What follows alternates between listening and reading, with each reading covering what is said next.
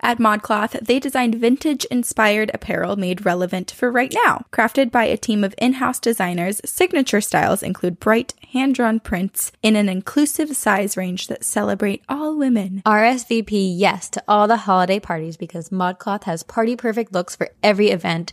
From velvet to tulle, you'll find the dress of your dreams. And if you're feeling gifty but not sure what to give, ModCloth has a gift guide that has something for everyone. Seriously, go check out their unique gift selection. It's amazing. ModCloth believes that fashion should celebrate all women, and that's why they include a size range from double zero to 28. If you have a question about fit, their team of mod stylists can hook you up with complimentary sizing and styling help. I was on their website the other day looking for gifts for friends and family, and then I bought myself a really cute velvet dress that I'm going to wear for the holidays. So cute. And my dress has pockets, which I'm really excited about. Oh, that's going to be great, especially because you can hide all the little snacks. Sneak some extra candy canes. Exactly.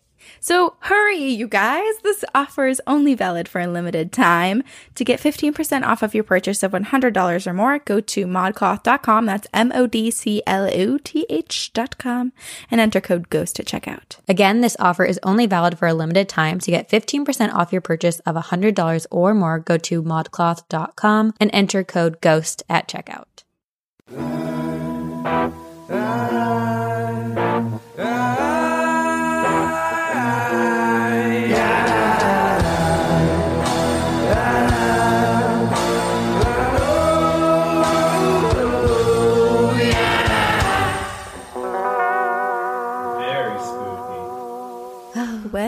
Welcome, everybody, Welcome to another spooky weekend here. to Two Girls, One Ghost. Two girls, one ghost. This episode of Two Girls, One Ghost is sponsored by ModCloth, Away, Function of Beauty, FabFitFun, and Brooklinen. And we are your ghostesses. That's Corinne, Hello. Corinne Kringle, and I am Sabrina Santa. I don't know. It's really nice that you called me that because I at Thanksgiving dinner with my younger cousin who's six. Her name is Addie. She calls me creepy cousin Corinne because I have the creepy podcast. That's amazing. I'm her creepy cousin that she tells all of the other six year olds about. I have a creepy cousin. Oh my god, I love that so much. I I want my I'm going to tell my half sister to start calling me her creepy sister. Yeah, you should. She now calls me her famous sister, which is very very sweet. But I want to be Oh. creepy sister. I know. I, I, you know, I like your title, Sabrina, but I wouldn't trade mine for yours. No, I you know I still love her, but I I really want I want creepy. You want to get creepy, and that's what we do here. Two girls, one ghost. Yeah. And uh, this is an encounters episode Mhm. where we read your stories to you. You email them to us. We read them, we freak out, and then we read them to all of you guys because they're amazing. Would you like to kick us off, Sabrina? Yeah, I would. Heck yes. I see some of the titles of your emails, and I, I'm thinking spooky. Okay. I'm ready. I'm hooked. Are you in? You have my attention You're hooked. for the next hour and a half. okay, great. Well, what if I want to keep you for longer? Well, you can keep me until I die. I'm so excited. Why are we talking like this? Why are you suddenly British? I don't know what had just happened. Okay. This is from Julie, and I will not read the story the way we were just speaking. Don't worry. For all the people that email us and say, "Why do you have to do the voices?" We hate the voices. Well, guess what? You're in luck. We won't do the voices while we read the stories. Well, now I want to if people give a shit. It's okay. Everyone loves and hates everything. So Now I understand why people do the Ouija board when we say not to. okay, this is from Julie. Her subject line is My Ghost Birthday Party. Hey, Sabrina and Corinne. My name is Julie. My cousin Nancy showed me your podcast a few months ago, and I have been obsessed. So much that my husband has banned me from listening to you guys because of something that happened. So let's jump in. Let me start by saying that I have been obsessed with the supernatural since I was a child. We used to live in a haunted house, no biggie, in California. And the story was that an elderly couple hung themselves in our tree in the backyard. Oh, wow. So when we moved in, the cabinet doors would always open, our cups and plates were always out on the tables, and our tires were always flat. Like they did not want us living there. Although, if their tires are flat, then how can they get away? True. These ghosts weren't thinking classic mistake. You're only thinking about the now. You're not looking forward. Yeah. How are they? You want them out? You got to give them a car to drive away in. My parents just shrugged it off and we lived for a few years. And when we were moving out, they did the same thing. Attachment issues much? They also like to mess with us. Like when my parents were watching scary movies, they would wait for a scary scene and throw open the doors to our rooms and bang on my parents' sliding door to the room. And when we had guests, they'd sometimes push them when they were in the shower. Mm. ha ha, good times. Then we moved to Florida and decided to build a house in the middle of nowhere, like literally nowhere. We lived in the Everglades where there was no civilization for miles because it was where there were big lots of land for growing crops. I remember a story when my dad was picking out crops and he sometimes hired workers to help. One time he was out there having a conversation with a man and handing him fruits from the top of the tree to put into the basket that was on the floor. This went on for maybe an hour or so, and when he was done, he climbed down the ladder and the man wasn't there. And then he remembered that he didn't hire anyone that day and realized he had been talking to a ghost the entire time. Oh my God. We would have our car alarm start blaring around 2 a.m. on its own. And more specifically, an old car that we had manual with no alarm would flicker its light on and off inside the car for a while. One time, my boyfriend at the time was home alone. I had just left for work and he thought that I was still there because he needed toilet paper and started knocking on the walls to call for me. When he knocked, the same sequence would knock back. He started doing a beat and then it would respond with the same beat back. He eventually found toilet paper and then went out to laugh with me, but to his dismay, no one was home. Needless to say, he hauled ass out of there and would not stay home alone ever again. Wow, okay, I've been going off topic for so long. So sorry. I just felt like telling you all of my stories. I'll save the rest for another email, but let's get to the main story now. So it was in December. My birthday was the next week, January 5th, and I come home from work pretty late. This specific night, I got home at 12 a.m. I lived with my mom and brother at the time, and my mom had called before and said that she and my brother had left to my aunt's house and they wouldn't be home until late. So when I walked into the pitch dark house, I took off my shoes and around the corner, I heard a lot of whispers. I heard, shh, shh, she's here. And then movement and then quietness. My birthday was next week, so of course it's a surprise birthday party for me. Smile on my face, I turn on the lights, turn the corner, announce myself, and no one. Oh. I open all the doors, closets, I looked in every corner, and no one. Oh shit. I don't like to scare myself, so I slowly walk upstairs very calmly, and behind my ear, I can hear the sound of someone following me upstairs and the rustling of newspaper. I am fighting the urge to run. I do not want to let the demons know that I am scared and fear that they might do something else. I get upstairs, go to the bathroom in the hallway to take off my contacts, and I keep the door open because I am deathly scared of opening the door and finding a figure there. So as I'm taking my contacts off, I'm blind, so I cannot see anything anymore. In the corner of my eye, I see a figure of a little girl in the hall. Why did it have to be a little girl? Why are little ghost kids the most scary? I rush to my room, close the door, and lock it. Nothing happened after that for years. Well, at least until now. So I mentioned that I am banned from listening to your podcast. I don't care though, because I sneak it in on my drive to school and work and home, even if it's night. But when I found you guys, I would listen day and night, but never in the house. This night, I had you guys playing on my phone in my house while I was doing homework, and I went to bed shortly after. I was awoken in the middle of the night. I could not move. I felt paralyzed. Was it sleep paralysis? I have never had this before. The only thing that could move were my eyes. I felt cold, and my door to the room creaked open. I have perfect visual of my stairs, and I could see a dark shadow creep up the stairs directly to me. He comes in my room, and the shadow of a lengthy man with a hat appears. He was a man, but not a man at the same time. It was so dark I could not see any details. He stands next to and starts to lean over me as if he was going to take me. I am screaming and crying for my husband to wake up and save me, but nothing comes out of my mouth. I can feel the tears drip down my face. I can't breathe. I'm blinking uncontrollably because that's all I can do. I'm hoping I can just blink it away, and all of a sudden, it's gone. I can move. I turn on the light and check the time. It was 3:10 a.m. So I just scooted next to my husband and cried in his arms and fell back to sleep. I have told my stories to other people with heightened abilities, and they can confirm that I do not have anything attached to me, so I think I'm safe. Anyway, thanks for your podcast. I'll write another day for my other stories uh, from my past. Love, Julie. All right. Talk about like 700 stories in one email. My goodness. Everyone in her family seemed to have something happen too. I can't believe her dad had an entire conversation with someone before realizing that person was dead. He wasn't even there. That's just wild. Ugh, and it's like daylight. Ah! It's also wild because he was picking crops and he was passing it to the man to put in the basket. So right. this ghost did help him do his job, which is very nice. yeah, the amount of energy and participation that that spirit exhibited is, you know, we should applaud that person. I also wonder what they talked about. Yeah. How long was the conversation? Like, what was the guy standing there for two minutes? Was he there for an hour? I'm curious. He said hour, an hour or so. A full hour. I'm even more curious about all of the spirits in her house that caught her, you know, like that shh, she's home. There were spirits like around the corner waiting for her or that that they felt like they were caught when she came in. I know, so wild.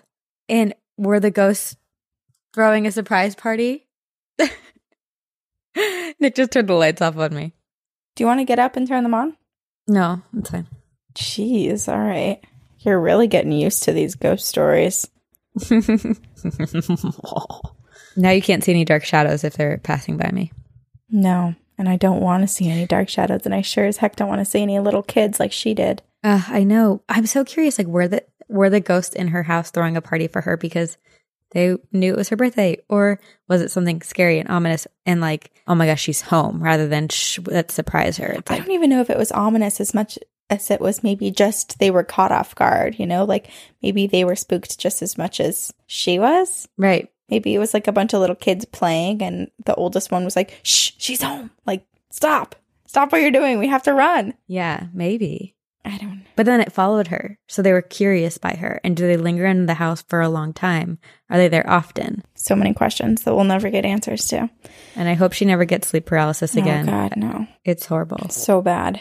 All right. I have a story. This is from our listener, Aaron, and it is called Shadow Person at a Universal Studios Hotel and a heartwarming story. Universal? Universal. oh my gosh. Hi, ladies. I just finished listening to your Encounters interview episode from Universal Studios Horror Nights and knew I had to share some of my stories. So, my first story is from a few years ago when me and my family visited the Harry Potter world at Universal Studios Orlando shortly after it opened, around 2012, I think. We were staying in one of the on site hotels, pretty positive that it was the Loews Royal Pacific Hotel, where I experienced some pretty creepy shit. The second or third night that we were there, I was having trouble falling asleep. I was sharing a bed with my sister, who's a pretty heavy sleeper, while my mom and stepdad were in the other bed, both snoring. I had my eyes closed while I was listening to an audiobook to help me fall asleep. I suddenly had an overwhelming feeling that I needed to open my eyes. And when I did, there was a shadow person standing in the corner of the room, staring at me. No. It was the outline of what looked to be a male about my height, five foot three. It wasn't a member of my family. It wasn't anything I could explain. There were no features, no face. And although the room was dark, he was darker than the room. And I could see him clearly because he blocked the glow coming from the thermostat on the wall. Oh my gosh. All I could think to do was to close my eyes again. And so I did. I counted to 13. I honestly don't know why I chose that number and opened my eyes again. He was still standing there. Oh no. I was completely frozen in fear. I couldn't do anything but stare back at him. After a few more seconds, he darted off to the right side of the room and disappeared. I was so scared that I shut my eyes and I wouldn't open them until morning. The following night, I woke up to a couple loud thumps on the wall above my bed. I just assumed it was the people next door, so I brushed it off and went back to sleep. A little while later, everyone in the room woke up to the loud banging on the wall above my bed. It stopped right after my mom turned on the light, and it was so violent that it knocked the lampshades off of the wall light fixture. What? Definitely the creepiest thing I've experienced. My second story is actually my sister's experience, but it's worth telling. Our grandma passed away in early December of 2018. She had been having a lot of health issues the year or two prior, so it was not unexpected, but it was still difficult. Two weeks before she passed, I had called my grandparents to catch up and talk about what I had done for Thanksgiving since I lived a few hours away from the rest of the family. The conversation was pleasant, until it wasn't. My grandma was adamant that someone had taken around $200 worth of quarters from her home, and she began to suspect my younger sister. I assured her that my sister would never steal from her, but she seemed convinced. Little did we know that at the time, our grandma's behavior and feelings were likely due to her not getting enough oxygen to her brain. Hmm. She was using an oxygen tank 24 7 and had lung cancer earlier that year from a lifetime of smoking. After ending the call, I quickly texted my sister and warned her about grandma's accusations, suggesting that she hold off from calling grandma, give her some time to cool down, and just forget about the situation. So my sister didn't call, and grandma passed away before my sister got the chance to talk to her. Oh. After she passed, we drove up to be with my grandpa and to help our dad get everything sorted out.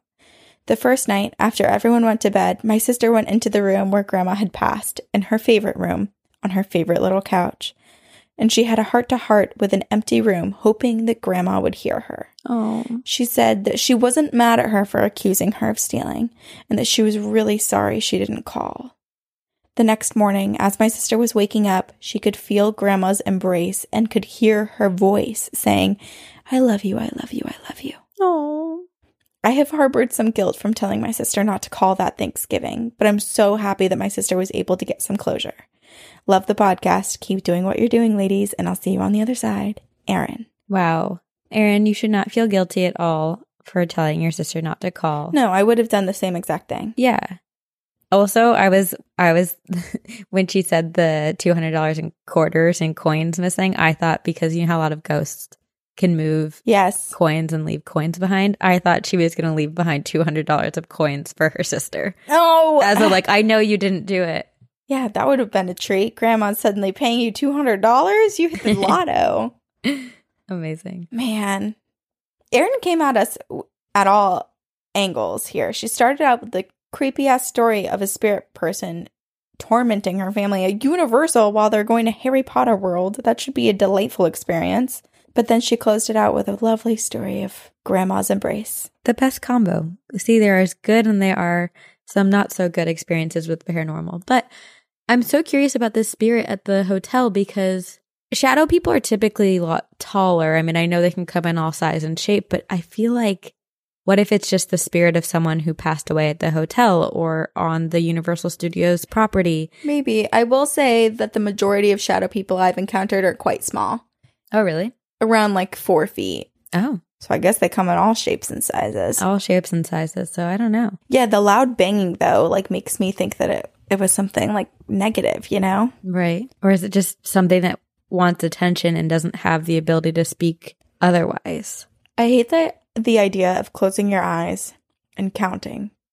Because that's a surefire way of, of like, you know, when I open my eyes, it won't be there anymore and then I can go to sleep.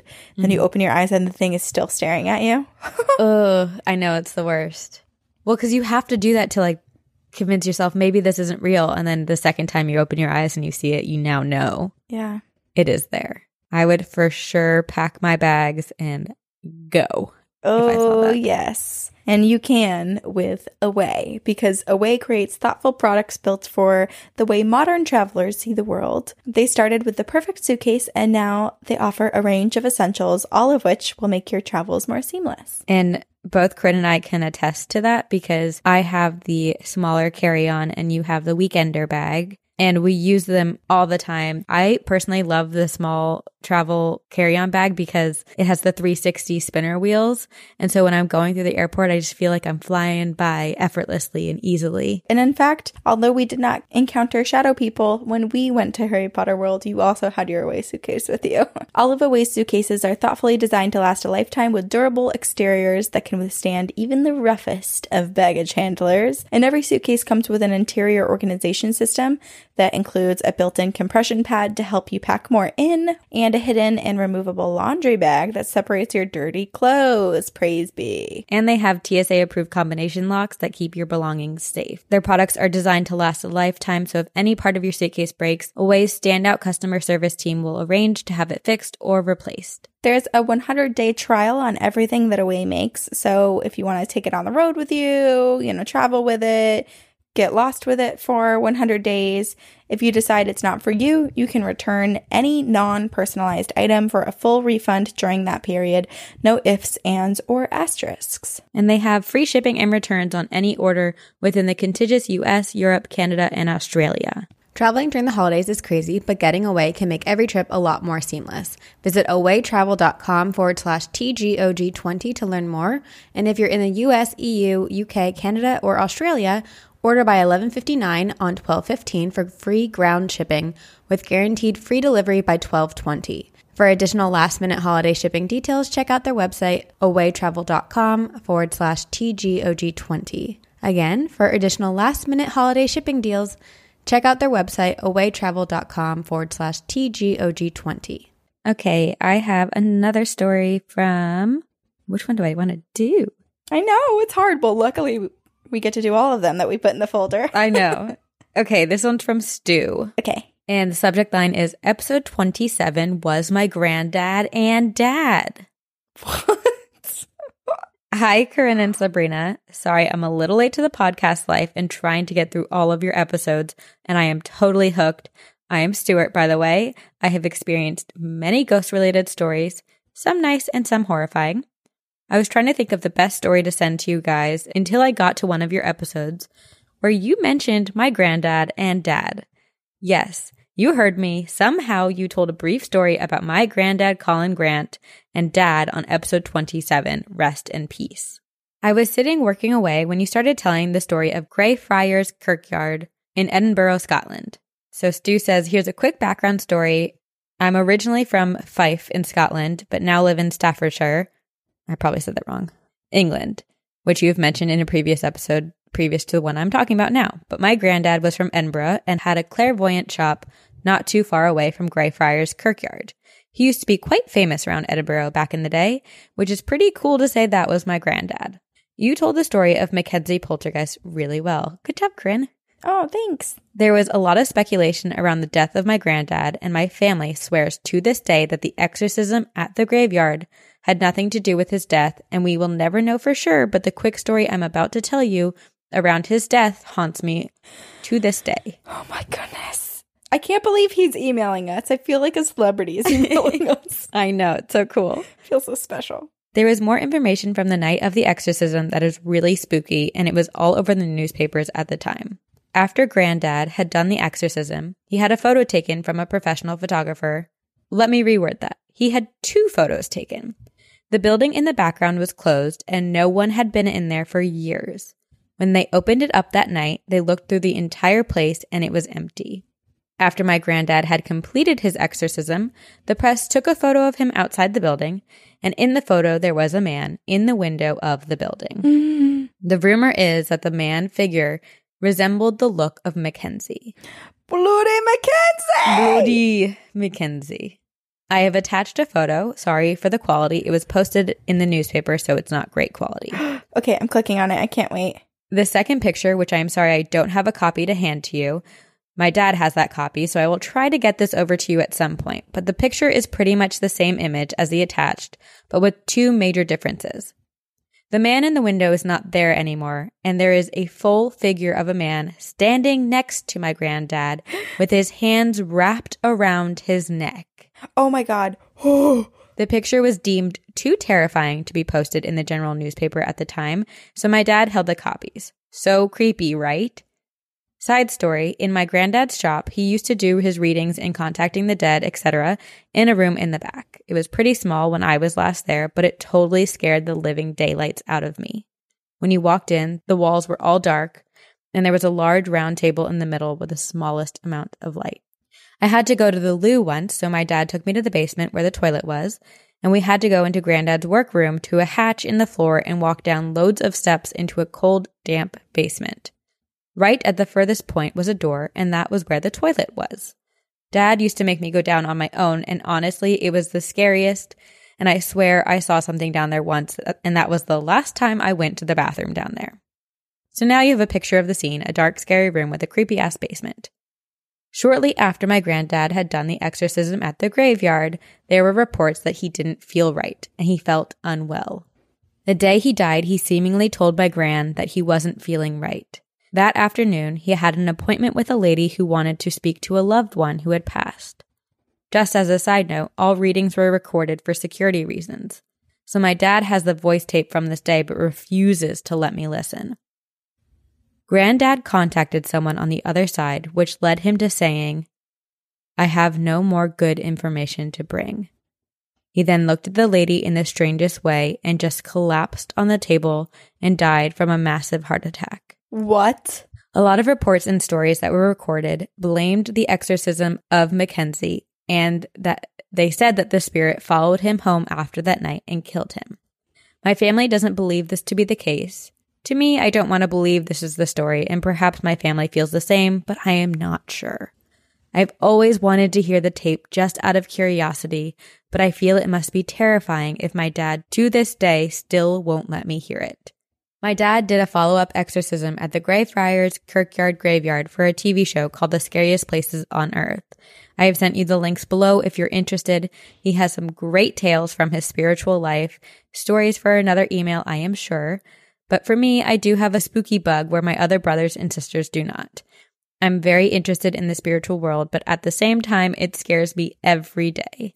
Anyway, thanks for making this podcast so enjoyable. I'm sure I will be in contact soon with more stories to tell. See you on the other side, Stu. Oh, well, you know what I'm watching tonight. Mm-hmm. Holy crap. Oh my gosh. This is his granddad. To pass away from a massive heart attack during a session where you're in contact with the other side. I know. It makes me wonder if there's anything different about passing over when you're already that open. Like, does something, is it either easier or does something happen with your soul because you're already, like, I almost picture it as like passing away while astral projecting. Right. Interesting. Well, also, the spirit said, I have no more good news to tell you or good information. So it was like, our connection is done because you're, you know, like your spirit, his spirit guide was kind of telling him that this is the end. That he had no more info or that there was no info for him to give. Oh my gosh. It's My so mind is just running a million miles a minute right now thinking about this. Usually it's not working at all, but right now it's going fast. It's going real fast. Going real fast. Wow. Oh. I'm sure his family has so many stories. If that, if his granddad did this for a living, could you imagine? I want to hear all of his recordings. It also makes me wonder okay, so yes, I want to hear the recordings for sure. And I want to see the creepy ass photo of whatever it was holding granddad and almost like choking him. Mm-hmm. but it also makes me wonder we talk so much about or it's out there information's out there about lineage and, and the familial line and oftentimes with females kind of like grandmothers and then mothers and then you know granddaughters and daughters. It makes me wonder if maybe his family, if Stu's family has the same thing, like his granddad was into it, then his dad, and now him, but his siblings aren't. I wonder if there's some sort of like gene or some little spark of something that just gets trickled down. And I bet there is. I bet there is. It's like Halloweentown, you know? well, Stu, if we have any advice for you, maybe leave Greyfriars Kirkyard. Kirkyard graveyard. Whoa, that is hard to say. It's hard. Maybe leave it alone. It sounds like your family's already covered it enough. Yeah. Stay away. But also, maybe if you, I don't know, maybe their family's drawn to it for a specific thing Yeah. or reason. Maybe they're connected to Bloody Mackenzie in some lineage. or maybe it's like Avatar the Last Airbender where like he's the one that has to go crack the code and and save everybody from Bloody Mackenzie. He has the power. He has the He's power. the chosen one. Stu. Listen to your heart. All right, what do you I- have? I, have one from Keely. It's called Friendly Ghost. Dot dot dot. Or is it? Hmm. Hey, ladies, I've listened to your awesome podcast since episode one. Plus, I'm also an avid Blindspot and prodigal son viewer. Oh my God. Hey. Hey. Hey. I work on those. so here goes. About 10 to 11 years ago, I was dating a guy whose dad bought an old rundown house in a neighborhood in a fairly urban area of metro Atlanta. The house was unlivable when he purchased it, and after diligent work on restoring the quaint old home, it was really becoming a beautiful home for the two of them. When we started dating, they had just started living in the house, but still continuing renovations daily. As soon as I walked into the house, I knew the space seemed crowded. Not in people, but in energy. Mm-hmm. I passed it off as it just being an old house. A few weeks after staying in the home, when we would return back to his house, we would come into all of the cabinets and drawers in his house wide open, even though no one had been home. Oh. I, of course, was all about it being paranormal and got slightly excited. His dad was convinced that the floors were unlevel and proceeded to secure all of the cabinets to the wall even better, just in case. But the activity continued. Once I was showering over there and knew that my guy had run to the store, so I was there all alone. I heard a slight knock on the bathroom door, and I assumed it was him letting me know that he'd gotten back. I opened the door, but I was still alone. Okay, whatever. But then footsteps down the hall started. Again, I'm all alone. And for some reason, I felt no threat by this. It almost felt residual, so I just went about my business. We went out that night, and on our way back into the house, I opened the screen door and regular door and entered no problem. When he started to step in, both doors slammed on him, trying to push him out. Oh. I immediately thought, the ghost must not like you. This turned into a regular occurrence for him. He just dealt with it and went about his day. I had gotten a puppy during this time, and she would focus on one corner of the house. She never acted scared of it, but she would bark in that direction occasionally. One night, at about 2 a.m., my dog needed to go out. I begrudgingly got up to walk her, and once we hit the living room, she stopped dead in her tracks and just stood there frozen. She wasn't barking, she wasn't growling, she was just still. I mm. looked in the living room to see the glow coming from her, quote, favorite corner. I looked in the corner to see an old man in overalls just looking at me. I stared back in disbelief, and again, I didn't feel threatened or even scared, just stunned.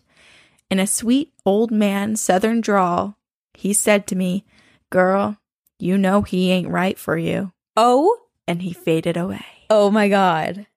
Now, this old man wasn't telling me something I didn't already know, but I'd never vocalized to anyone really. He was a good guy, mind you, but he just wasn't for me.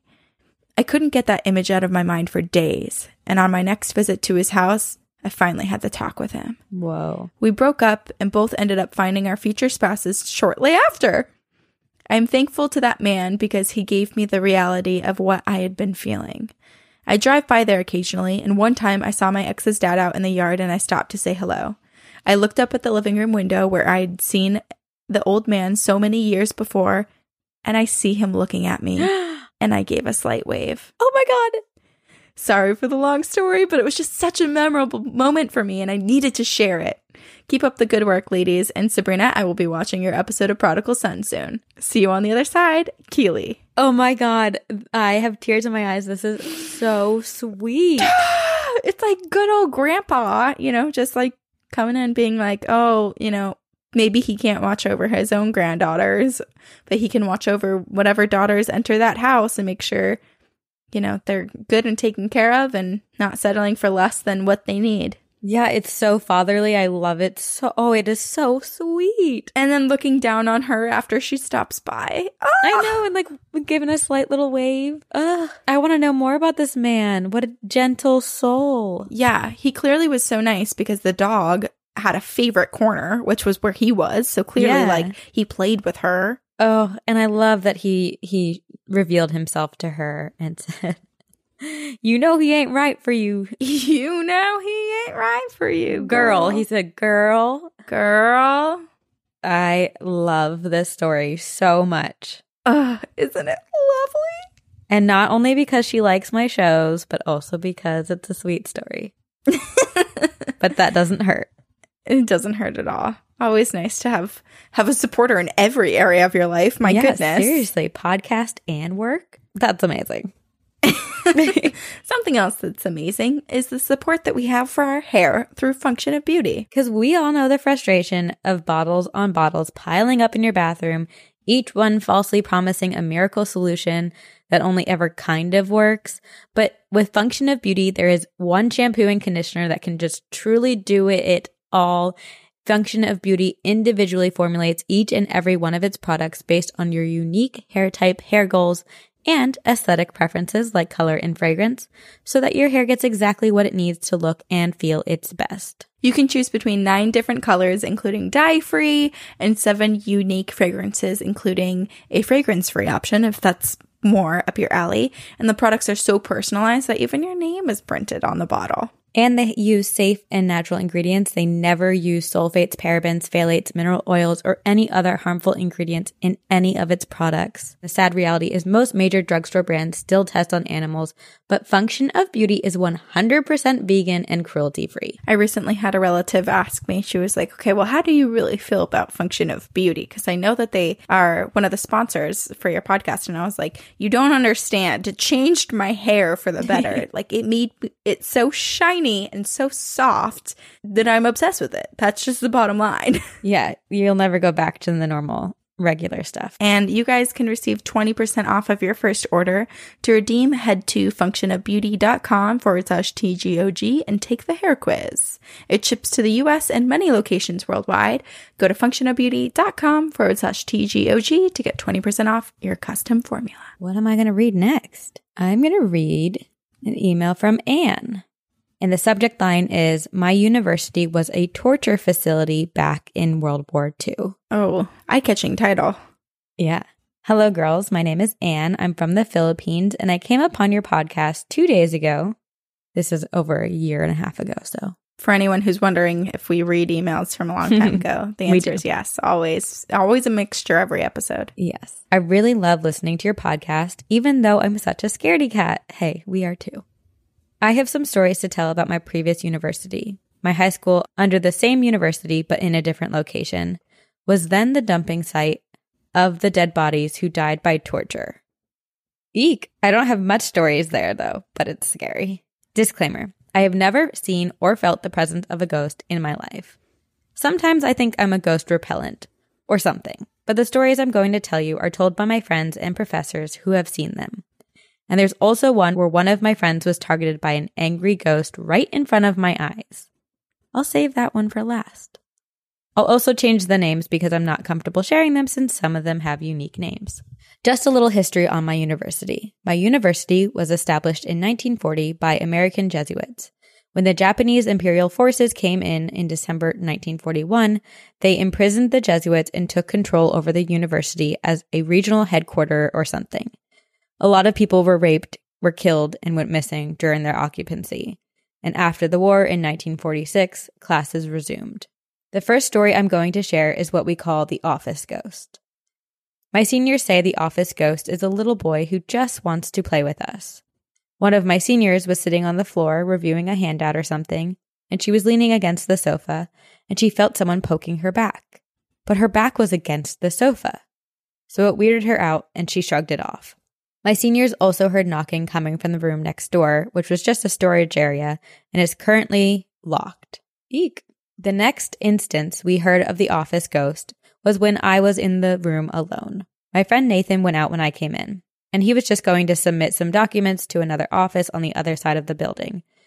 So I was left alone in the room, sitting on the sofa, and from where I was seated, I had a good view of the door, so I would know if someone came in. When each when Nathan came back, he looked around confused. He asked me if someone came in after he left, and I said, No, I was here the whole time alone. But he responded saying, But when I was walking back, I saw someone come inside. Are you sure no one came in? I got spooked at this point and shrugged. Maybe it was the office ghost. The next, a friend told me about the office ghost, was when me and another friend, Julian, who can actually see ghosts, told me something was walking out of the office. Oh my God, Anne. What? Did you feel anything weird right now? Uh, no. Dude, a little boy just passed through your body. What? And I was like, what the fuck, Julian? Don't scare me like that. And Julian said, he's half your size and wearing a large button up. And I was like, dude, shh, stop telling me. To be honest, the office ghost is one of the more mild ghosts in the campus. Maybe he just wanted to play. Another ghost who likes to play is a little girl with full bangs who lives under one of the older buildings in the campus. That building is made of wood and is raised a few feet above the ground due to flooding issues. They say she lives underneath the building, tripping students who are walking to classrooms or sitting under the wooden stairs looking at passerbys. In one of the rooms on that wooden building, there's a headless Japanese soldier who likes to sit behind the class. Or when classes are over, you can see him standing near the windowsill, holding his head like an athlete holding a basketball. Oh no. The next story I have happened in the Arrupe building, where my department is. Some creepy facts about the building is that it was built around the 1990s, making it one of the youngest buildings we have. But when construction was going on, the workers found a lot of human bones and I mean a lot of them. We're not sure if they were the bodies of tortured victims during World War II or killed Japanese soldiers after the war. Either way, it's really creepy, especially when we were in the building when we heard of it. The university asked to move the bones and gave them a proper burial, and the campus priest blessed the building site. I'm not sure if they buried the bones all together, like in one mosh pit, or if they were buried individually. We're also not sure where they were buried. This other story happened back in October 2016. I was in a school event for student leaders, sort of like a team building activity, where we were staying overnight on the fourth floor of the Arrupe building because the fourth floor is the retreat center and there are bedrooms there. The story revolves around a fellow org mate named Mary who is very sensitive to otherworldly entities. The main activities were over and we were just laying around in the retreat center's lobby. There were two hallways, one leading to the boys' bed and comfort rooms and the other leading to the girls' bed and comfort rooms. It was nearing midnight then, but we were young and playful teenagers, so we continued telling stories and singing songs until midnight. One of us started to talk about the Arrupe building's history and all of the spooky inhabitants that the building has. Then one of us suggested to play Flip the Cup, where we ask a yes or no question and we flip a plastic cup. If the cup falls down, it's a no. If it falls standing up, it's a yes. So we ask questions like, Will I graduate this year? Or will I find love this semester? But there was a question that spooked all of us. Will an entity make its presence to us tonight? The person asked the cup in the air, and it stood upright. We were all scared by that time, but we shrugged it off real fast because this was only a game of chance, and we were only joking when we suggested to ask it. At around 12:30 a.m., we all decided to go back to our rooms and prepare for bed. So me, Mary, two new friends, Jenny and Jamie, and another mate named Mark, went to the girl side of the building. Jamie pulled me aside because she wanted to tell me something. Mary, Jenny, and Mark continued on towards the girls' room to continue chatting. And after Jamie talked to me, we saw that there was a commotion going on at the end of the hallway. We went to check it out, and I want to describe what the hallway looks like for context. The hallway is like a balcony type hallway, where on one side are the bedrooms and the other side is a four feet balcony railing. The end of the hallway leads to the stairs, but there is another balcony railing there. So Jamie and I walked towards the end of the hallway, and what we saw shocked and scared us, and the other girls coming out of the bedrooms. Mary was stuck to the balcony railing. Jenny was helping her out. Mark was hiding behind one of the doors, and I asked Mark what had happened, and he said Mary just suddenly glided towards the end of the hallway like she was being pushed off the building. So no. I'm scared, but I'm also really concerned for Mary. I went to where she and Jenny were and asked again what happened. What happened? I don't know. I think something caught me. And I asked Mary if she could move. Mary said, I tried. The force keeps pulling me. I think it wants to pull me until I feel fall off the building. Let me remind you, we are on the fourth floor. So for the next 10 minutes, Jenny and I tried to push Mary out of the railing. It seems the force was grabbing her by her hips, so we tried to pull her back. Jenny tried to sandwich herself between Mary and the railing so we can at least push her both from the front and the back. But the force was really, really strong. Jenny was really squished and she couldn't breathe while stuck in between. Eventually, one of the event heads came forward and asked what was going on. We tried to explain the situation because everyone was terrified at this point, even the boys, and no one was helping Mary except Jenny and I. Mary looks at me and she's like, Anne, she's here. She's just behind the back door of the bedroom. I asked, What does she look like? She looks Japanese, like a 10 year old. She's just standing there and everyone is passing through her. It's actually kind of funny. And I said, Don't joke about it. This is serious. She's trying to hurt you. Mary said, Yeah, but can you at least tell everyone else not to be scared? She's after me. She won't hurt anyone else. She's actually been stalking me for a few months now. What? And I was like, What? Same reaction Corinne had. and Mary's like, I don't know. Every time I see her, she's always angry at me somehow. Most of the time, I just faint when I see her. And it's true because Mary has been known to faint during classes. She jokes it off as having poor immune system, but she's now confessing in this moment that it was because of the spirit trying to contact her. Oh my gosh, it reminds me of It Follows when it just shows up like in the movie theater or like Oh, outside of the classroom. Ugh. So Mary looks at the spirit and says, Can you please leave me alone? I'll talk to you on Monday, okay? Can you just stop it now? Everyone is so scared of you. It's nearly 1 a.m. and everyone is freaking out. Mary's still stuck, and a fellow student leader contacted one of his psychic friends over the phone to ask for help. The other girls came out and tried to help Mary too. We pulled her back and she was gaining ground. We pulled and pulled and pulled until we passed the comfort room. We pulled and pulled until we were inside the bedroom. And yet the force was still trying to pull her back to the balcony. She was still stuck, but at least she was stuck inside the bedroom. At this point, members from the prayer organization started to pray the rosary with Mary, while me and Jenny talked to the other student leader and asked for an update from his psychic friend. He said the Japanese girl is attached to Mary because she looks like her sister and she wants Mary to go with her because the ghost couldn't move on. He also advised Mary to wear red clothing and ask for a coin from Mary's wallet. I don't know what the psychic did to the coin, but his friend gave another update that the Japanese girl ghost was with him now and they were talking. When he said that, Mary was finally released from the wall that she was stuck on, and her back was terribly sore. We never got another update from the psychic friend after that. But Mary was fine. Remembering this made me feel scared again, and I hope you enjoyed the stories, even though they're not all spooky, except maybe the last part. Feel free to share them on the podcast and ask questions. I'd love to hear from you. More power to you, and I wish you a good day. Love, Anne. Why does this have to be so scary? oh my goodness. But the like the idea that this ghost thought that she looked like her sister and couldn't let go of her because the entity couldn't move on without her sister. So she wanted Mary to go with her. I know that's so messed up. It kind of reminds me of the movie Mama a little bit. Oh, I haven't seen it. Oh, you should watch it. Okay. Yeah, but there's just that part's creepy. And then this is in the same building as the the when the little boy went through her, or or is this different? I think it's a different building. Her office versus her university, right? Yeah, the office versus the Arrupe building. And I think the Arrupe building is the one where all of the bodies were found. That and, and it makes me wonder like how long this girl has stuck around for. Like when did she pass Yeah. away? Did she only did she pass away a really long time ago and she's just been waiting for someone who looks like her sister? Like her sister. Yeah, I don't know. This is also like what is that? The Monster House with Eddie Murphy? Yeah. Oh gosh. Those are all nicer movies than this because this is reality that's actually happened. Right. I mean, the idea that the spirit was like trying to push her over the balcony is really terrifying. And what did the spirit think?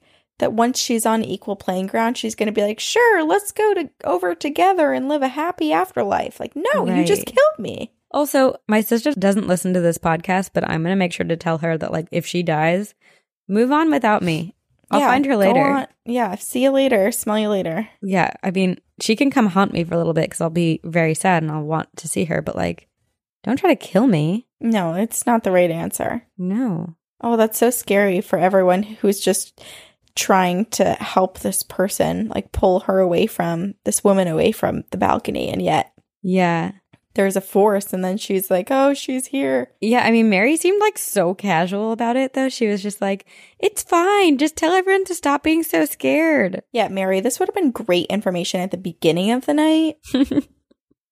Especially when they asked the question of, will a ghost come visit us? Oh, good. It basically gave her ghost permission. It's my turn, right? Yeah, Yeah. Do I have permission? you Okay. do. This is. Oh, here's one.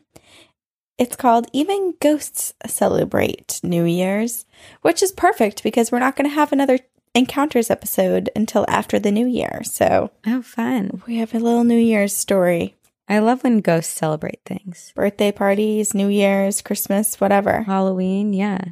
Do your thing. Do your thing. Hi, ladies. Oh, this is from Lulu. Great. Hi, ladies. I hope you both are doing well. I'll get right to the story as it's a little long. Growing up, all of the houses on my grandma's street were the same duplexes with porches on the top and bottom, except for this one house that was all brick and pushed farther away from the tiny red brick road than any other house. As kids, we were all kind of scared of this house, but also very curious. When I was about 12 years old, the house went up for sale, and my uncle and his new wife decided to purchase it. Mm-hmm. The first time I went into the house, I figured that that it was used as some kind of group home or school because everything was labeled, and I remember feeling really uneasy. I would go over and visit my aunt and have lunch.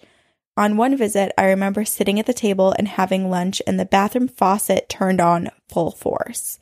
My aunt, it seemed, thought nothing of it and went and shut it off. My aunt had told my mom that my uncle had thought that there were kids in the house. He even got up and saw the kids and chased them to the basement. But when he got to the basement, they were just gone. Oh. One year on New Year's Eve, my aunt and uncle asked me to babysit, and even though I knew I was scared, I was so happy that they trusted me with their new baby. At first, everything was fine. I fed, changed, and put the baby down for the night. I sat cross legged on the floor to watch a movie, and out of the corner of my eye, I saw someone. I was terrified, but I turned my head to see what it was, and there was a small girl, maybe seven or eight years old, sitting on the floor next to me. Oh my gosh. oh, I have chills. I was so terrified that I got up and I ran to the spare bedroom and I hid under the covers for quite a while until I heard the baby and had to go get up and take care of her. I got the baby back down and decided maybe I was overreacting. But just as it turned midnight and the new year started, it was like the entire upstairs of the house came alive. Oh my gosh. There was banging sounds and what sounded like a party going on up there. I ran back to the spare room and I got under the covers and I stayed there until they came home. Yes, I refused to spend the night there. Even though it was very late, I insisted that my uncle take me home. Fast forward to when I was about 22 years old and going through a really tough time in my life. My parents rented the house right behind my uncle's, and sadly, they went through a terrible divorce and ended up selling the house. Anyway, I was out on the back deck of my mom's apartment and I was crying, wondering how I was going to get through what was happening. And I looked up, and four little girls were looking at me from the window of the house. All I could do was stare at them. It looked like all of the edges of their clothes were burned. Oh my gosh. I called for my mom and I turned to look and see if she was coming out, but when I turned back, they were gone. The house is in Cleveland, Ohio. Sadly, the neighborhood looks nothing like it did 20 years ago when I lived there. See you on the other side, Lulu. Whoa. I wonder if there's any record of a house or property in that location that did burn down. I know, I want to Google. I'm trying to Google it. oh my gosh, but okay. So I understand feeling so creeped out in the moment because you're turning and there's a little child sitting next to you. That's so Mhm, creepy. so When you're not prepared for it.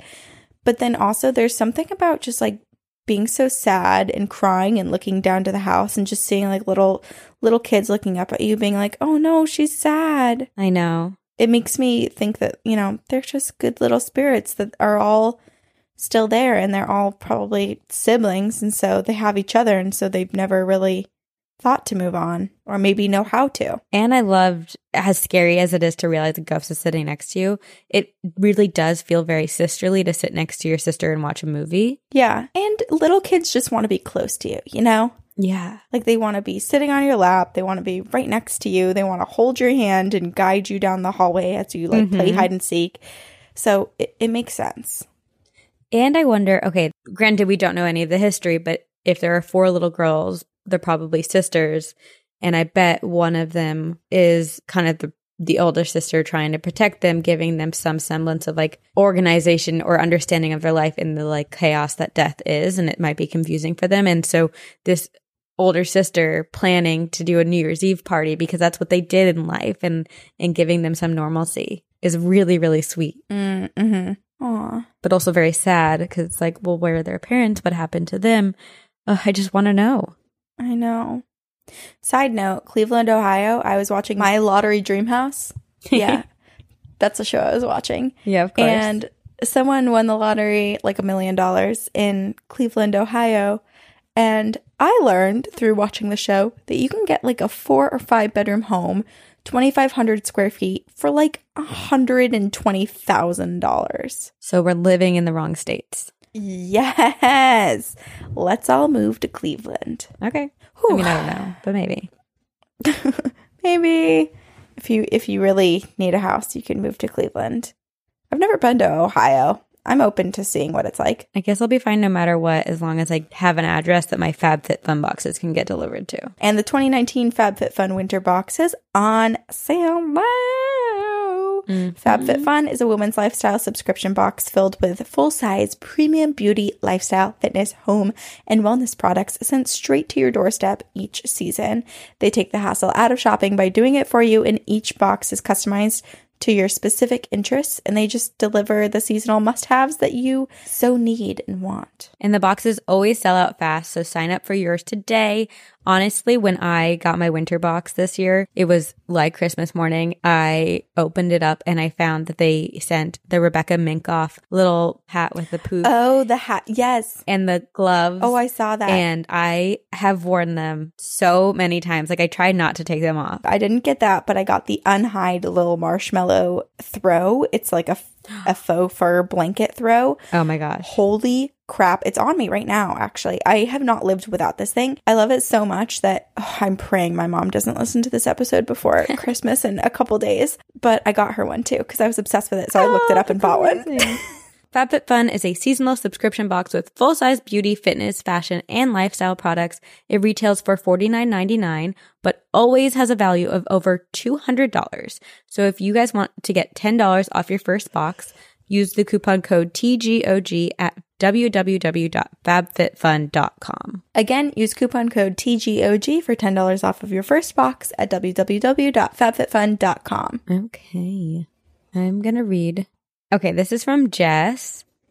It's called 10 Years Apart, Same Ghost. Hey, my beautiful ladies. First off, I really love your podcast. I've binged all the episodes over the last several months. And like many others have said, I always feel like I'm hanging out with friends when I'm listening. I grew up in a spiritually active home, even having friends that refuse to stay over. But my ghost story I want to share with you today does not take place in that house. Rather, it is something that I have experienced in middle school that again came up in my life when I was in my mid 20s. It is called The Lady in the Window. When I was in eighth grade, my mother and I went to go look at houses as we were moving out of my aforementioned spiritually active childhood home. We arrived at this Victorian home on the other side of town, which was gorgeous in all of its details, albeit a little rundown. I wandered around the house while my mother chatted with the agent, and even in my teenage mind, I could tell that someone really loved this house. Each room had elaborate wallpaper or paint detail, and all the gaudy matching window treatments were still hanging up.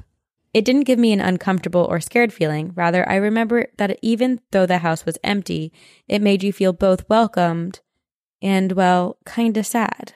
The main living room of this house had two windows that overlooked the front yard and street, and featured the only piece of furniture in the whole house, which was a solitary wooden rocking chair by one of the windows. I thought it was strange when we arrived, but I didn't really think too much of it until I walked back into that room to leave. I looked up and could clearly see an old woman sitting in that rocking chair, looking out the window. Now, when I say I could clearly see her, I don't exactly mean she was right there in front of me. It was more in my mind's eye that I had the perfect image of her, down to the knit blanket on her lap. Having grown up in a spiritually active home with a mother who was totally open about these things, it didn't alarm me. Rather, I assumed it was my brain generating an image to account for the feelings of both love and sadness that I felt in the home. I thought to myself, oh yeah, that makes sense. I bet she really loved it here and was sad to leave. However, I could only think it was just my brain for a couple of minutes because as soon as we got into the car, my mother turned to me and said, Did you see the older woman in the chair? When I told her I did, she just casually said, She seems nice. And then we didn't talk about it anymore. Just another regular day house hunting. This story lay dormant in my mind, being nothing too interesting until over 10 years later when I was in my mid 20s. I was dating a guy at the time, his name was Aaron, whose sister happened to live a couple blocks from this house. When we passed it, I immediately recognized and hurriedly told Aaron the Cliff Notes version of the story before we walked into her house. I saw the clear look of disbelief in his eyes, but it didn't bother me because, well, he didn't see it, and I never expect anyone to believe something they haven't experienced. Later that afternoon, we took a walk down the river with his sister, brother, and all their kids. His brother has a son named Henry who is autistic and was about seven or eight at the time. He was verbal and exceptionally smart, but would get easily overwhelmed in new or busy, loud situations and sometimes start to yell and thrash or even try to hurt himself. As we were walking by this house in a big group on the sidewalk, Henry looks up at it without stopping or missing a beat and says, There's a lady in that house. Immediately, Aaron looks over at me with his eyes wide as can be, and I could see he was pretty freaked out. But we didn't say anything. Now, you should also know that the house had a for sale sign posted and it was very clearly empty, looking even more rundown than the last time I saw it.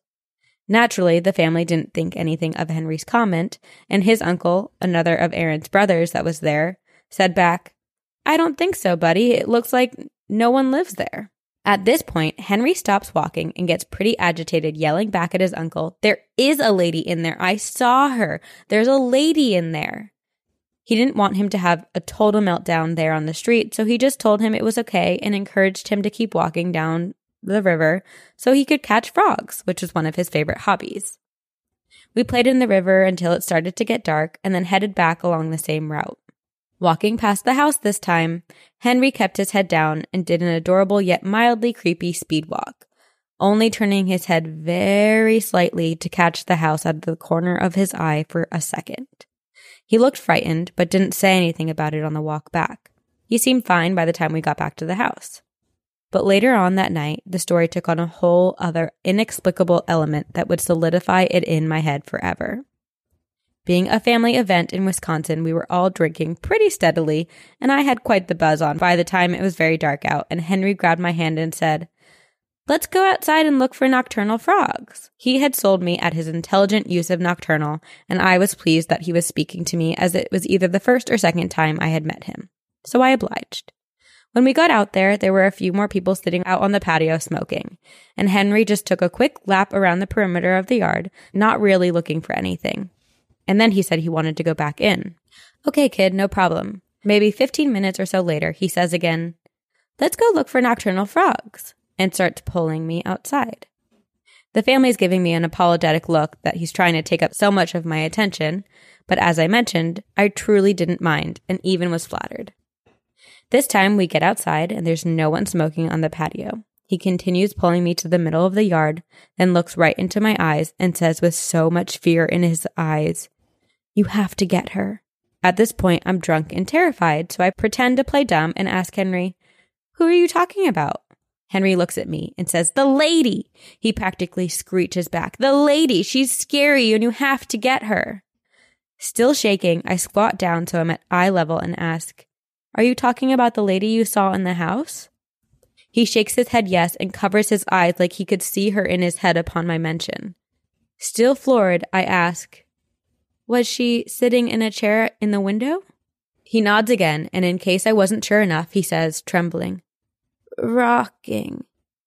Now, mind you, I want to run away screaming at this point, but I could totally empathize with this child who was scared. I told him that the lady was not mean, that she was just a nice old lady, but he still looked very frightened. I know this child is wise, way beyond his years, so I asked him, Do you think she just scared you because you didn't expect to see her in there? At this point, he takes his hands off his eyes and considers it and nods again. I continued to assure him that the lady wasn't mean, but that yeah, it would be pretty scary to see a lady in a house that looks empty. But as soon as I said empty, he got upset again and said, It's not empty. After more confirmation of, Yes, you're right, Henry, it's not empty. I promise you she's not a mean lady, but I'm sorry she scared you like that. He asks me again, You'll get her? I replied, Nah, let's leave her there. I think she's happy in that house. And to my surprise, he smiles the biggest, purest smile and says, Okay, and runs back into the house. Needless to say, I stood there for a couple more minutes in shock before going inside. I still consider it one of the coolest things to ever happen to me. The fact that this child somehow knew I was the one to express his concerns to and concocted a plan to get me by myself so he could tell me just blows my mind. Aaron and I are no longer together, but many years later, I still think about Henry and wonder how he's doing and if he still sees ghosts. I hope you enjoyed my story. If your show ever brings you to Wisconsin, or heck, I'd travel to Chicago to see you guys, you'll have at least one friend there in me. Now I have to wait for new episodes. I look forward to them even more. Keep on being awesome and doing the awesome job you are and normalizing cool paranormal events like this one. See you on the other side, Jess. Whoa. Okay. This is so interesting because when she had been there with her mom, right? It was her mom that was in the house. Yeah. And they were like, oh, she seems nice. Like, didn't really get super awful vibes. And yet the little boy was like, she's bad. Yeah, but it's interesting because, like Jess explained, like to Henry, she was like, Do you think maybe it, it scared you because you didn't expect to see her? True, true, true. But also, I wonder if he was just saying that to be agreeable. You know, like it's hard to tell with little kids. Right, right. But I mean, I don't know. There's something about the the something that we talk about a lot is that like a lot of ghosts aren't bad or scary, but just the idea of seeing something that's in your home somewhere you feel like a stranger shouldn't be is the scary aspect of the ghost. Would you think that it was a ghost though? Like as a little kid, would you understand that? Or would you just think that there was a old lady in her rocking chair in this house that you're passing by? Yeah, I guess I don't know. But then but then for him to understand that and to know in his mind that Jess is the person who saw her as well and Jess is the person he needs to talk to about it is really interesting. I know. That's that's weird. That's super cool. It's almost like that woman was giving Henry a message trying to say to Jess, like maybe the woman really liked Jess and her mom 10 years prior. Yeah, wanted wanted them to move in. Yeah, that's why he was saying, You'll get her, right? Because it's like, you'll go buy the house, right? True. I wonder if this old lady is just watching over her house and not moving on until she feels comfortable with the people who own the home. Oh, that's so interesting. She wants Jess to own the home, and that's why she was like, No, please come back. Jess, are you in the market? Are you in the market? Do you live in Cleveland, Ohio? Man. Ooh, Wow. chills. Okay. All right, what do you have? This is called Dead Squirrels and a Demon in a Cabin. Whoa, that is a catchy title. Thank you, Justin. Hello, Sabrina and Corinne. As an avid fan of all things horror, especially ghosts and hauntings, I was excited when I recently found your podcast. One of your recent discussions reminded me of the best time of my life and one of the most terrifying things that happened to me, and I wanted to share it with you. I was listening to one of your recent encounters episodes, number 20 to be precise, where you discussed the abundance of dead squirrels lining the road. I can't explain why there were so many dead rodents, but the term dead squirrel has always had a different meaning to me. Oh. So to hear you say the road was littered with them sent me into hysterics. When I was in college, I spent the summers working at a camp in northern Michigan. At this camp, I worked primarily with first through third graders. Obviously, these kids were very young, and sleeping away at camp for an entire week can be scary. And these kids didn't always have complete control of their bladders yet. Kids wetting the bed was almost a daily occurrence. Since we didn't want to embarrass the kids, we referred to these incidents as dead squirrels. Every morning, one or two of the counselors in the cabin would take the kids to breakfast while the others would stay behind and check the cabin for dead squirrels. In the event that a dead squirrel was found, we would call in the camp directors and they would take all of the kids' clothes and bedding to the on site laundry facility. And once they were clean, they would be returned to the child's bunk before afternoon nap time. They were none the wiser. Mm-hmm. So, as you were discussing dead squirrels, all I could think of was soiled sleeping bags and pajamas lining the road. Suffice, Oh my gosh. suffice it to say, I got a good chuckle. That's really funny. Anyway, it was also at this camp that I had to run in with a demon in a cabin that I was staying in that particular week. Oh. These cabins were called the tree houses because they were set back among the trees and built on stilts, so they felt like an actual tree house. There was also a large outer deck that connected all of the cabins, so when kids were running around and playing, the cabins would shake slightly, enough to where you would feel it. One night at about 2 or 3 a.m., I woke up to hear one of my kids whimpering very softly. Oh. I was exhausted and wanted to go back to sleep, but my camp counselor duty kicked in and I got up and I went to his bunk. I shook him gently and I asked him what was wrong. He rolled over to look at me, tears rolling down his cheeks, and he whispered, It won't let me sleep. Now, at this moment, I just wanted to nope the fuck out of there. But I had to stay cool and collected for the sake of this kid, even though I was scared shitless at this point. Yep. What do you mean? I asked. It won't let me sleep, he repeated, a little more frantic this time. I told him I couldn't help him if he didn't tell me what was wrong, so I started asking if he was homesick or if he was having a bad dream or what, but all he could muster is, It won't let me sleep. Finally, he gave me a little more info. I keep dreaming that the man is killing me and my family. No. At this point, I switched from fear to straight up anger. How dare this bitch ass demon come up all in this cabin and terrorize one of my kids? Of course, I couldn't say that to this kid, so instead I asked if he would like to pray about it. Initially, he said no, but when I told him that I pray when I get scared, he agreed. So I grabbed his hand and I prayed to God that he would watch over him when he slept, that he wouldn't be scared, and that he would enjoy the rest of his week at camp. After our prayer, he rolled over and instantly went back to sleep. Meanwhile, I went back to my bunk and instantly began rebuking the shit out of whatever demon decided it was wise to invade our cabin. I'm talking full on preacher mode. In the name of the Father, Son, and the Holy Spirit, I command whatever it is in the cabin to get out. You are not welcome here. of course, I didn't say this out loud, but it was effective. As soon as I had finished yelling all of this in my mind, the cabin started shaking as if someone were booking it from our cabin across the deck and back into the woods. Oh. As I said, it was about two or three in the morning, and everyone else in my cabin, as well as all of the other cabins, were all fast asleep. We didn't have any more problems that week. It was definitely the most terrifying thing I've encountered, and I still tell this story at campfires from time to time when I want to give people a good spook. Thought you two would appreciate this story as much as I enjoy telling it. Thanks for all the great stories, Justin. Um, okay, that poor child who is dreaming of a man killing his family and him. That's horrible. I know.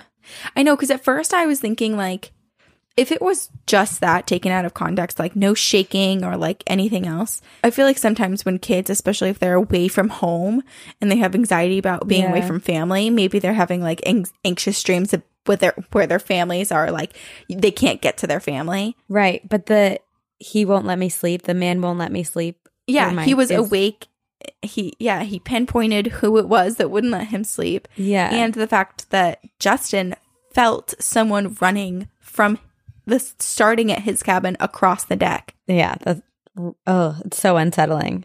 It's so unsettling. And it's like, why does it have to happen out in the middle of the woods in a cabin? I know. And with a bunch of first through third graders, like leave them alone. They're already soiling their beds. Yeah, they're nervous. They're away from mm. family. the squirrels.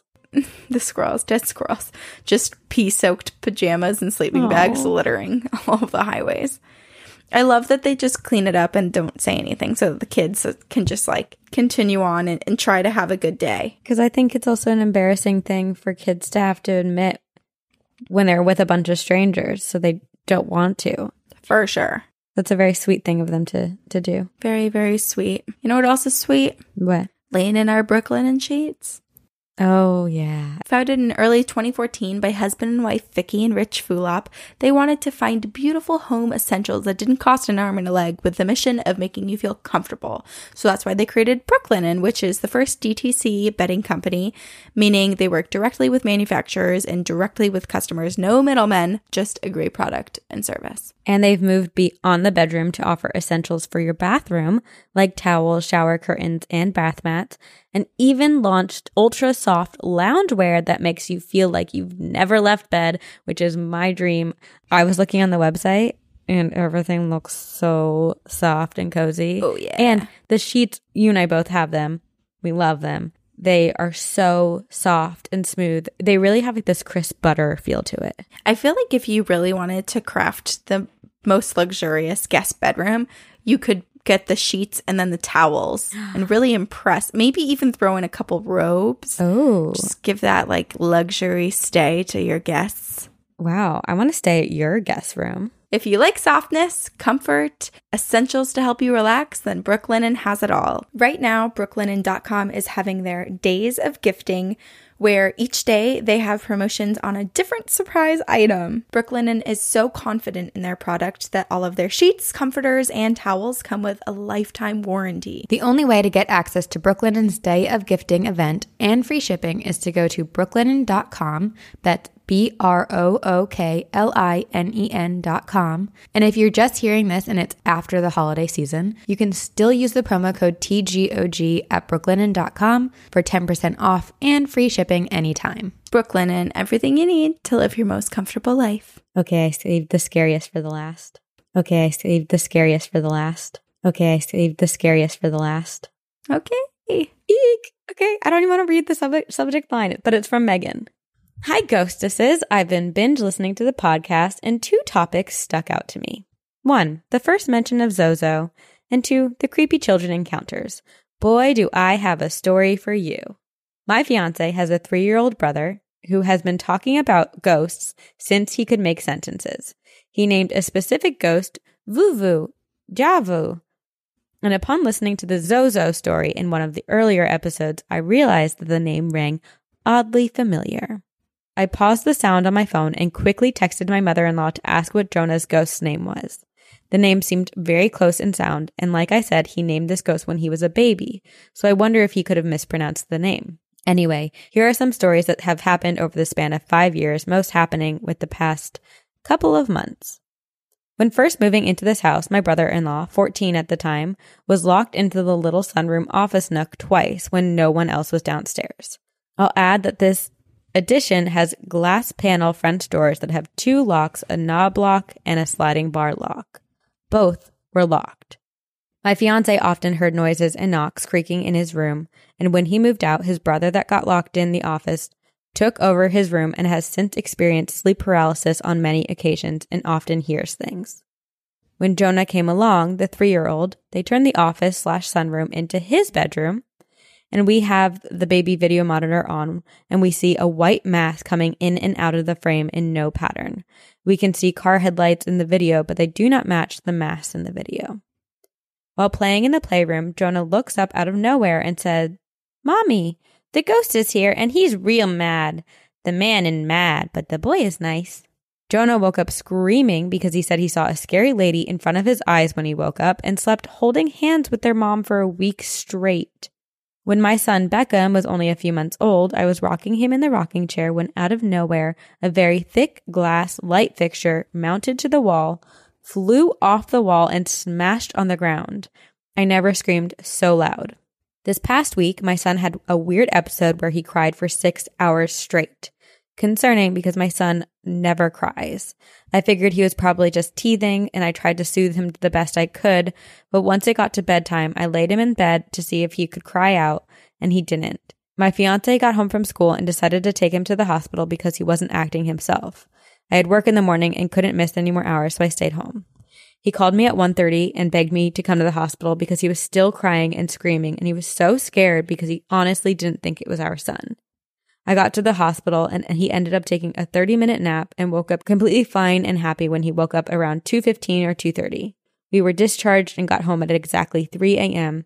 And I joked that the demons wanted him home in time for the witching hour, but slightly serious. The next day, my mother in law told me that when she sat with him for a minute before Patrick took him to the hospital, he would scream when they walked towards Jonah's room, and whenever he'd look over towards the room, he'd tense up and look like he was about to have a seizure. Oh, We've banned ghost talk in the house since then. Love Megan. wow. What do you think it is? I don't know, but it's something dark. Because for Jonah and her baby to have such visceral reactions to some entity, Right. and Jonah said, "The man bad, he angry." But the little boy is fine. Who's the who's the boy? I wonder if Jonah, well, depending on the timeline, but did Jonah see and meet the spirit of Megan's son before he was born? oh my goodness. So, do you think that the bad man, the dark spirit, is attached to their family because of their little baby boy? Or is it just an entity that's in the house because it seems like there's some weird darkness that's been there? Yeah, I'm not sure. I don't know. That's scary. So scary. I Well, hope it's not Zozo. As much as I like talking about ghosts, and I, th- I think it's fun for little kids too, as well. Sometimes, you know, you do got to ban certain conversations. Yeah. All right. What are you going to end us with? I will end us with an email from Heidi. It's labeled, titled, A Nightmare Built for Two. Ooh. Greetings, ghostesses. Let me start by thanking you for being the bright spot in my day. Discovering this podcast was the best thing ever. Sabrina, I swear you're my sister from another mister. I too am a writer, cat lover, and Harry Potter fanatic with a major crush on Malfoy. So much so that I've spent a significant chunk of my life writing fan fiction. Oh my God. I need to read this.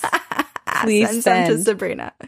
And Corinne, you remind me so much of my bubbly bestie. I just adore you both. Oh. I wanted to share a spooky experience I had around age 20. Now, I'm a born and raised city girl where neighbors are right on top of you and traffic can be heard all night.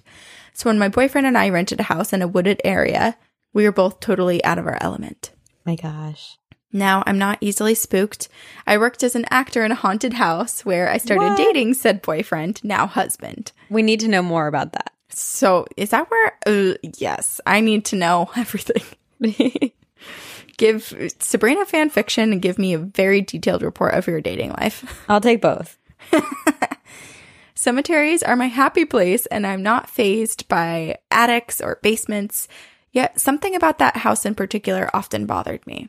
I blamed it on the lack of cell service and the fact that nights in the country where the windows are pitch black and all you can hear is frogs was unsettling to a city girl like me. Mm-hmm. There was one bedroom in the house that for some reason neither of us liked at all. The window in that room was covered with a piece of plywood, even though the glass wasn't broken or anything. Ooh. But we just didn't like it and just used it for storage, always keeping the door closed. Our bedroom was right next to it. One night, he and I woke up at the exact same time from the same nightmare, for that matter. The details were vague then and are even foggier all of the years later, but what we knew for sure was that we both dreamed about being in that room and that something humanish or man like was there with us No. and was violently trying to harm us. well, kill us, actually. No.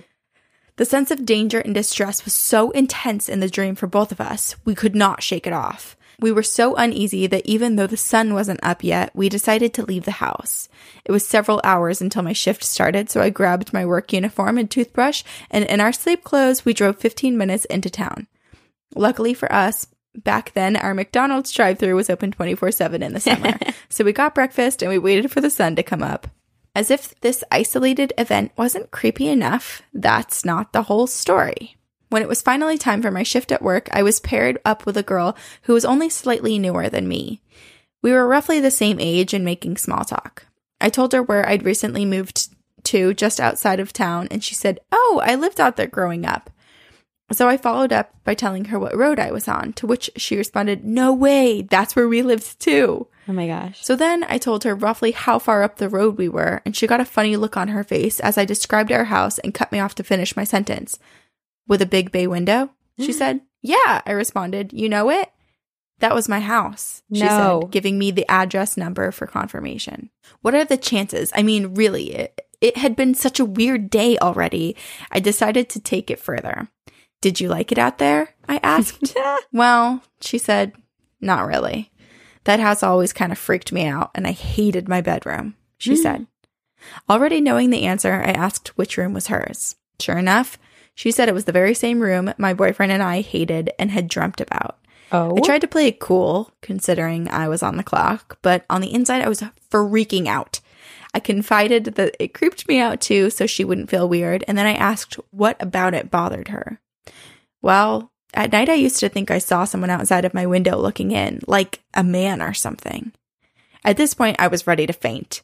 That window faces nothing but woods, and the neighboring houses on either side are a solid hundred feet away at least. So, I asked, That's why you boarded it up? She looked confused and said she didn't board it up.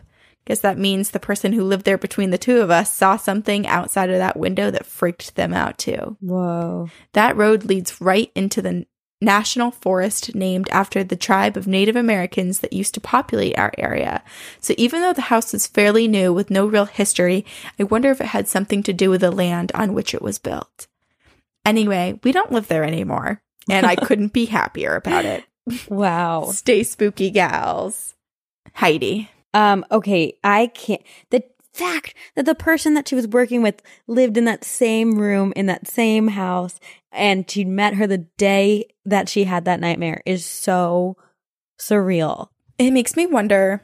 Yeah, that's a really weird coincidence. And it's like the universe coming together to be like, you need to get out. This is bad. But it also makes me wonder okay, so she, this girl who was her coworker, had experiences when she was there, but felt like someone was watching her out the window. And then clearly the person who lived there between them felt it so strongly that they boarded up the window so that no one could look out. Yeah. And her, Heidi, and her boyfriend, now husband, had such awful dreams. I wonder if it was like just escalating, like the energy of the presence just like Mm. got stronger and stronger and stronger as more people feared it because people's reactions were stronger. Like Heidi could have just, I Right. mean, Heidi's coworker could have just like pulled the shade or something, just like was creeped out because she felt like something watched her. But the person after that felt the need to block out, to like literally board up whatever it was to keep keep it out. And then Heidi and her husband were basically almost murdered in their dreams. Yeah, like, oh God, what is with scary entities giving you dreams of murdering you and your family? I don't know. It's messed up. Oh my God, I'm so glad they moved out of that house. And Me I really, too. God, but I hate to think that someone else is living in that house. I know. I know. I Like, don't want anyone else to be terrorized by it. Though maybe there's no one there. Like it's the makings of, it's almost the makings of um the haunting of Connecticut House, Mm-hmm. and also, so- it, I don't know, it gives me weird, weird. Um, what's that house in? Um, is it Connecticut? It's a different house where there was like a whole family that was murdered. The Conjuring? No, no, no. You did it on our podcast. I don't know. You know, my brain doesn't function when we record at 9 p.m. Mine either. Just Someone done. scream it to me. Someone email us. Yeah, who I don't know. Lizzie Borden? No, there was a house that we talked about that had a lot of hauntings, and then someone in the family like murdered the family. Oh, the um was oh oh my god, I know what you're talking about. I feel like I'm I'm letting myself down so so Me much right now. you know, I always have a fear of people coming up to us, and it's happened a few times where they're like, oh, and they start bringing up something that we talked about, some case that we clearly did research on and talked enough about it that we could record an episode. mm-hmm. And yet it just completely is erased from my mind. I'm like, I have no idea. And they're like, you covered it. I'm like, did I? You teach But me now. also, okay, at this point now we've done 116 episodes. yeah, I don't. I still remember the lyrics to songs from the 90s, but I don't remember what we covered or anything about any of the topics. Oh my god, the person next to me is banging a lot on their ba- balcony, so I apologize. No one is. I don't know what's happening out there. Yeah, I think it's time to wrap it up. My I can hear my roommate shuffling about as well. So perhaps we say goodbye. But before doing so, Goodbye, farewell. We want to say thank you to our To Patreon you. donors. Yes, we wanted to say thank you to our to our Devil Hour Insomniacs, our Patreon donors.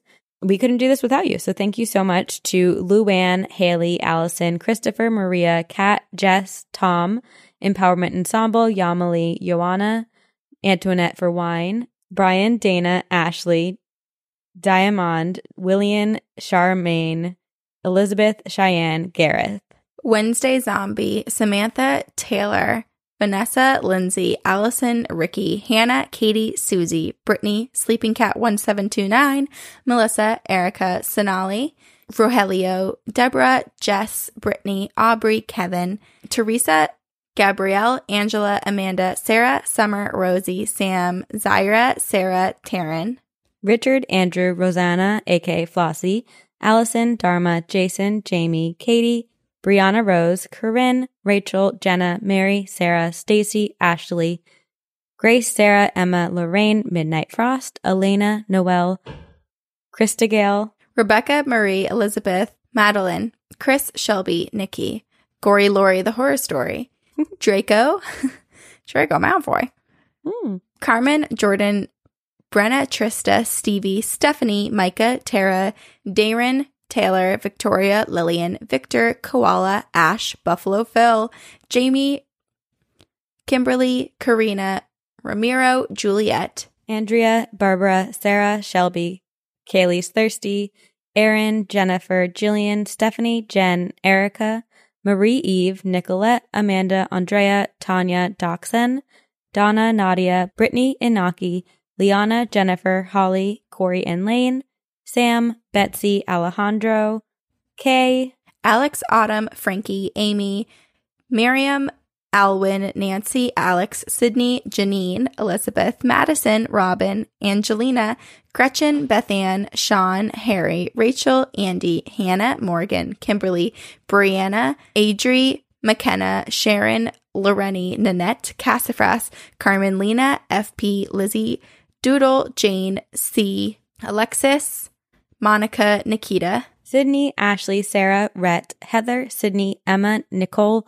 Katrina, Chris, Simon, Chelsea, Nicole, Nicole, The Strange Case of Jewelry, Sarah, Dolores, Alex, and Joanna. Thank you guys so much. You contribute so much to the podcast happening and us being able to sustain this. So thank you, thank you, thank you. We so appreciate your support. Thank you. Oh my God. thank you. God, I can't say a single word.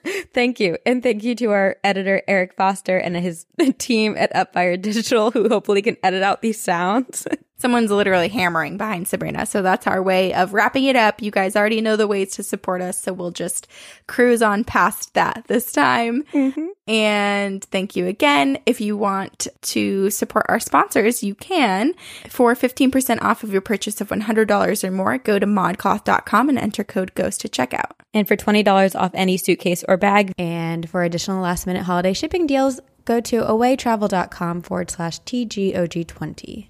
And to get 20% off of your first order of Function of Beauty, head to functionofbeauty.com forward slash TGOG. and use coupon code TGOG for $10 off your first box at www.fabfitfun.com. And to get 10% off and free shipping on Brooklinen, head to brooklinen.com and use promo code TGOG. And we will See you on the other side. Ah.